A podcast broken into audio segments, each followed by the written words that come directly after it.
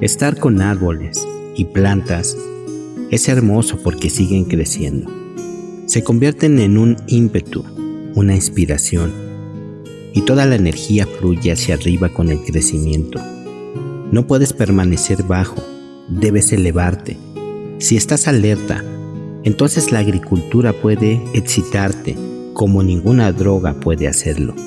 Solo el olor de la tierra húmeda, el olor de las plantas en crecimiento, la alegría de los pájaros y el sol, todo eso se convierte en un medio para el crecimiento espiritual.